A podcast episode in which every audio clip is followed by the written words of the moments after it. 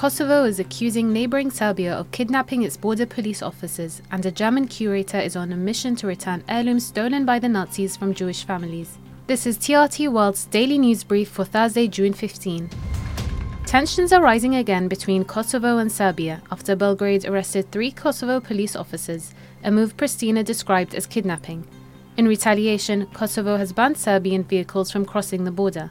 Wednesday's flare up between the two Balkan countries follows weeks of tensions after rioting in northern Kosovo saw 30 NATO peacekeepers wounded in late May. Kosovo's Prime Minister Albin Kurti blamed Serbia for the latest incident, saying the move was likely in revenge for the arrest of an alleged Serb paramilitary leader in Kosovo on Tuesday. The New York based Committee to Protect Journalists has called on the US government to put pressure on India to end a media crackdown and release six detained journalists, including four from India administered Kashmir.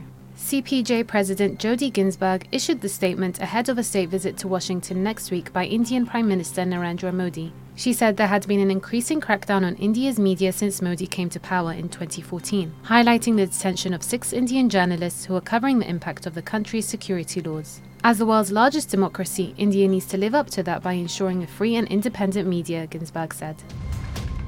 Sudan's military has accused the paramilitary group Rapid Support Forces of carrying out the killing of West Darfur governor Khamis Abakar in the city of El Geneina. The army said Abakar's killing on Wednesday meant the RSF has added what it describes as a new chapter to its record of barbaric crimes committed against the Sudanese people. An advisor in the RSF did not deny or confirm Abakar's killing. In a television interview shortly before his death, Abakar had called for international intervention in what he described as a genocide in Sudan. Australia's most decorated war veteran, found by a civil court to have played a part in the murder of Afghan civilians during Afghanistan's invasion, has refused to apologise for his actions. Ben Roberts-Smith said he remained proud of his actions in Afghanistan, where he served in the Special Air Service on six tours from 2006 to 2012. Robert Smith has been accused of violating the rules of engagement and involvement in the murder of at least six unarmed prisoners in Afghanistan. In one incident, Roberts-Smith allegedly kicked a handcuffed Afghan civilian off a cliff and ordered two subordinates to shoot the man dead.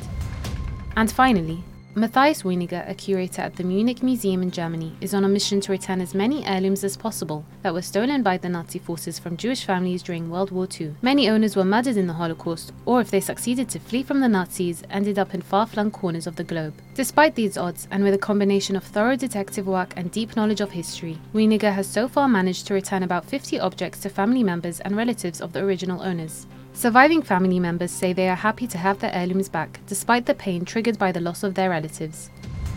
And that's your daily news brief from TRT World. For more, head to trtworld.com.